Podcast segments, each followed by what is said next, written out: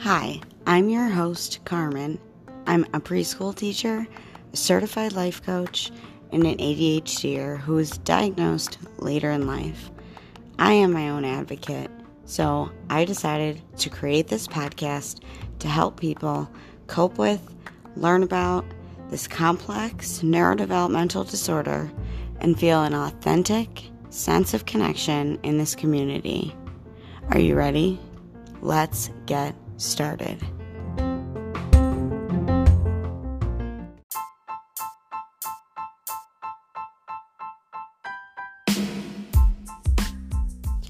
It is time for the review of the week.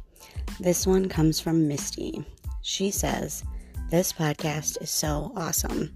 I don't even have ADHD, but it helps anybody who struggles with mental health like anxiety, depression, or anything that impedes thoughts and being organized and getting on time.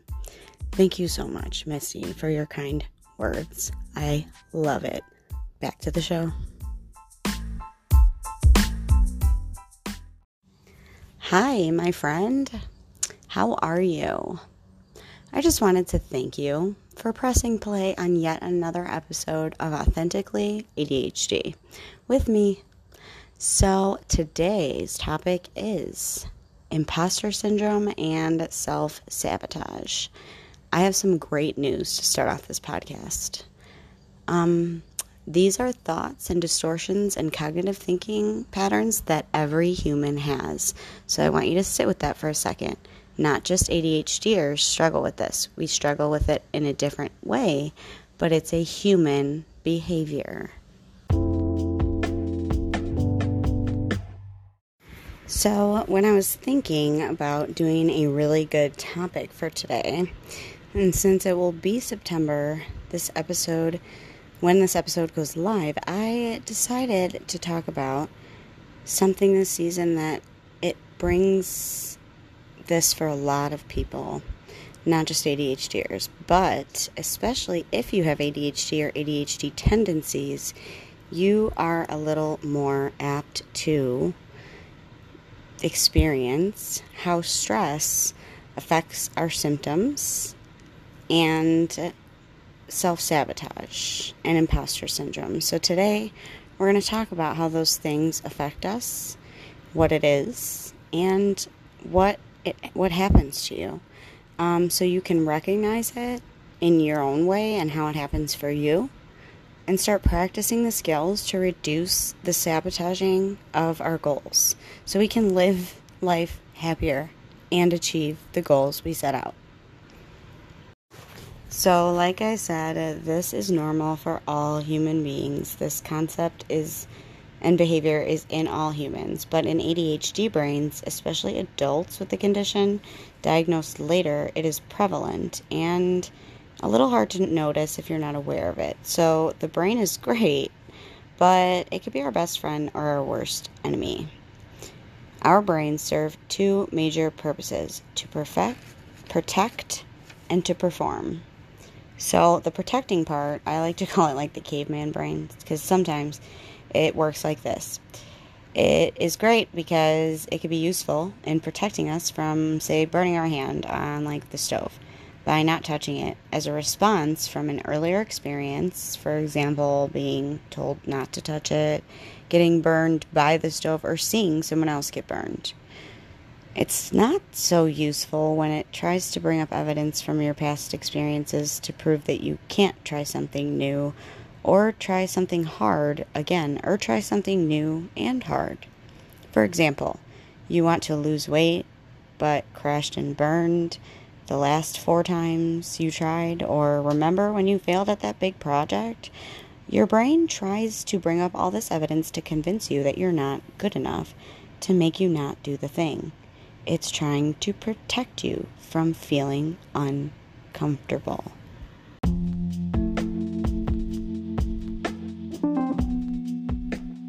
Hey, ADHDer, I see you. Are you looking for a community of people possibly with a fabulous leader, of people with ADHD, a community in which you finally feel like you belong, because I found it. Kristen Carder created Focused. Head to my show notes to sign up for the ADHD program for adults by Kristen Carder. Head to my show notes and use that link, and you'll get $50 off your first payment. You won't regret it, my friend. All right, back to the show. I'm going to repeat that again for emphasis. It's protecting you from feeling uncomfortable. So it's protecting you from something it perceives. Your brain is perceiving something as dangerous because it's not used to feeling those different, difficult emotions that come along with trying something new or hard, or new and hard, or trying again after you have failed.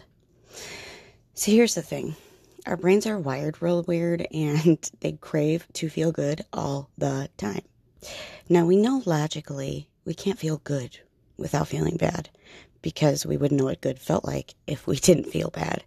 So, we are not meant to feel good all the time. But each person has a specific set point where they are comfortable. And this goes for weight, money, uh, the amount of children you have, basically anything in life that has a set comfort point. So here's an example. Think about it. Um, you live in a house or you have a certain amount of money in your bank account.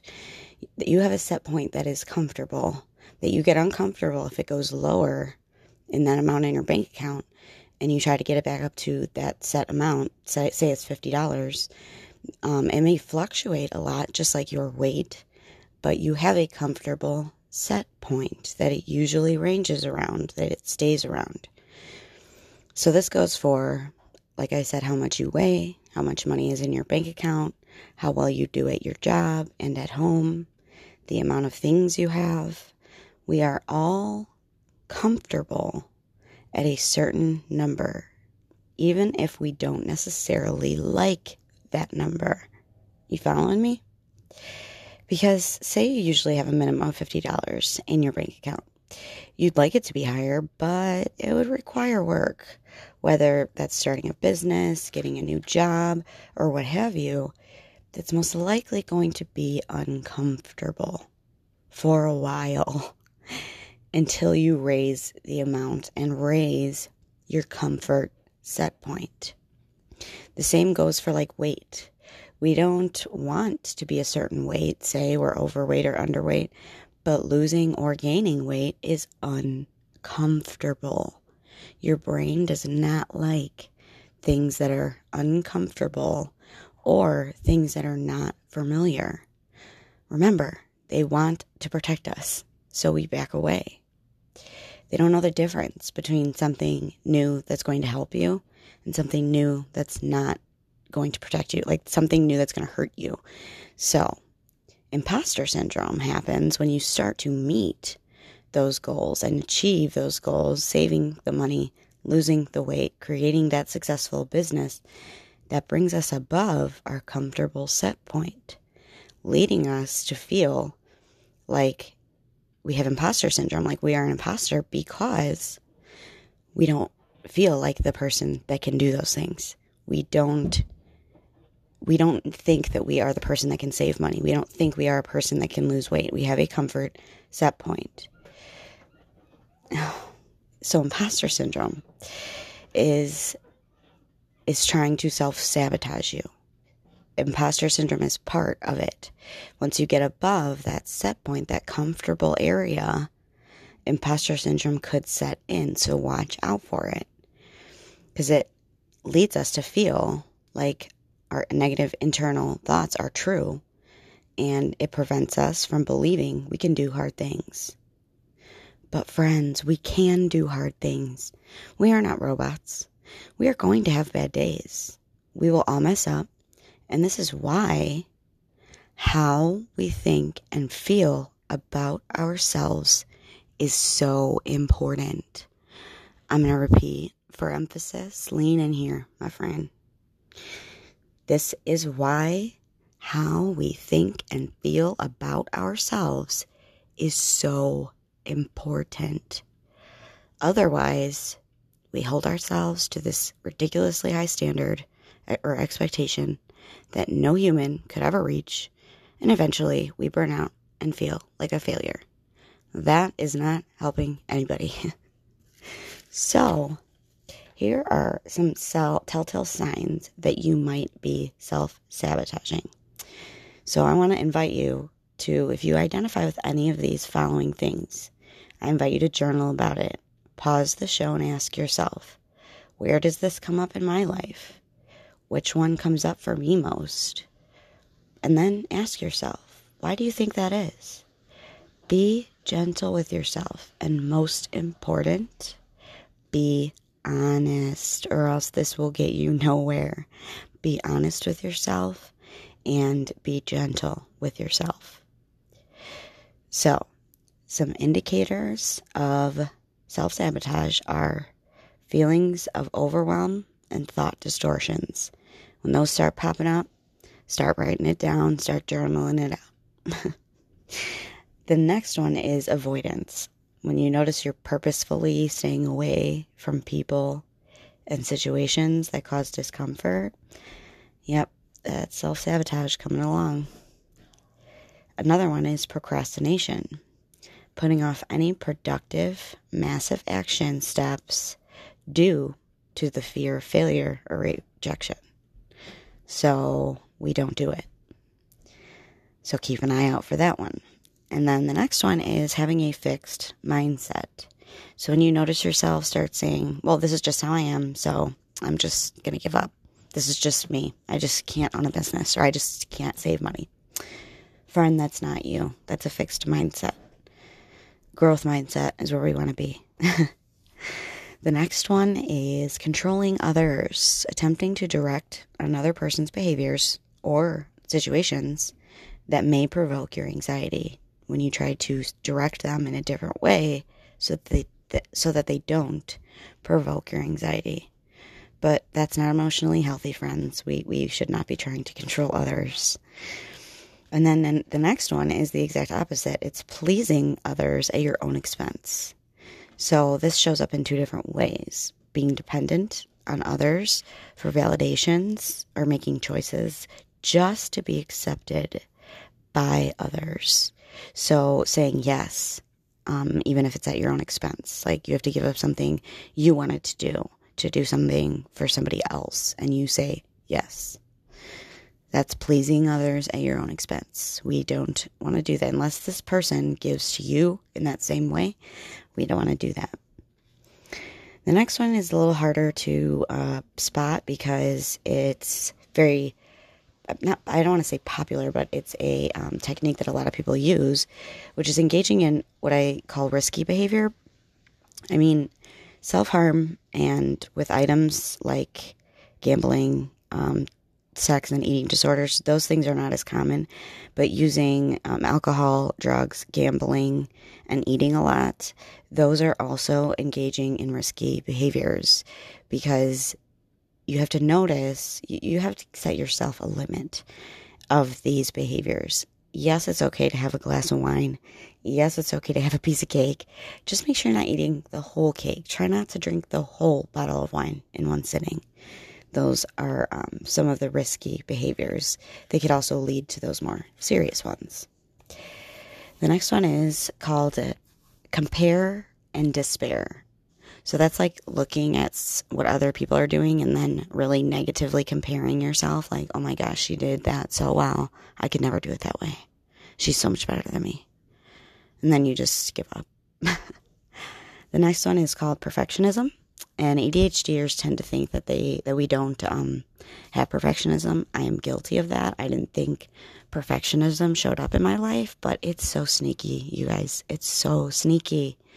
It tries to control the uncontrollable outcomes with getting ready to get ready or perfecting and perfecting and editing to avoid finishing.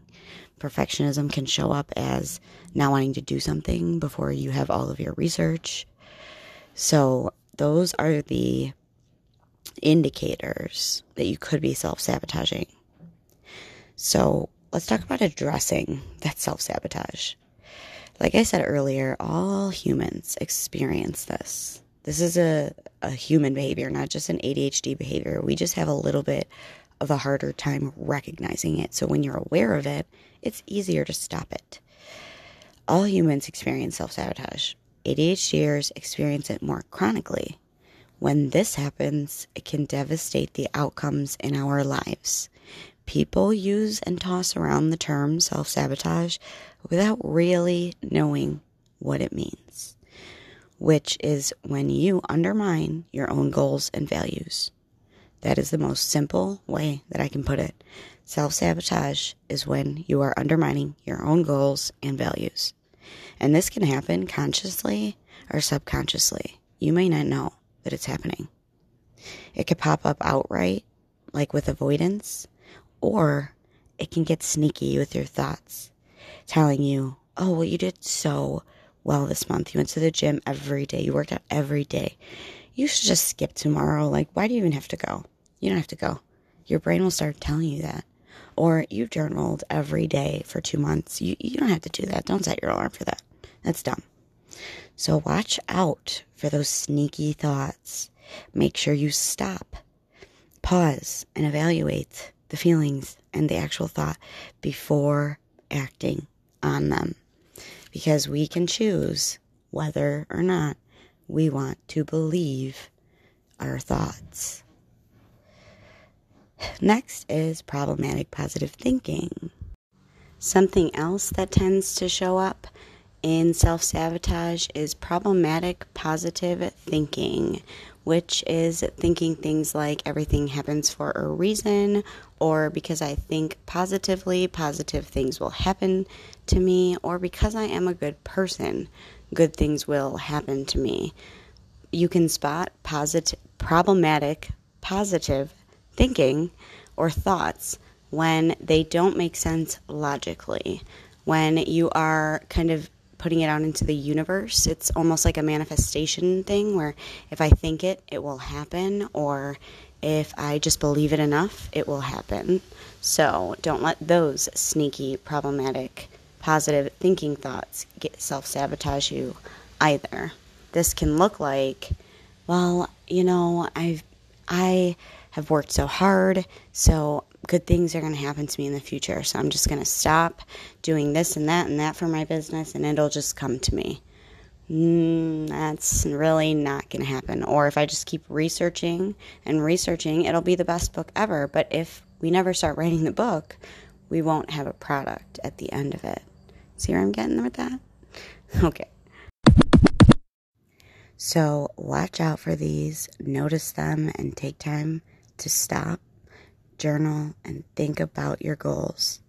And if your thoughts are helping you towards them or helping to steer you away from them. That's all for now. Stay authentic, my friends.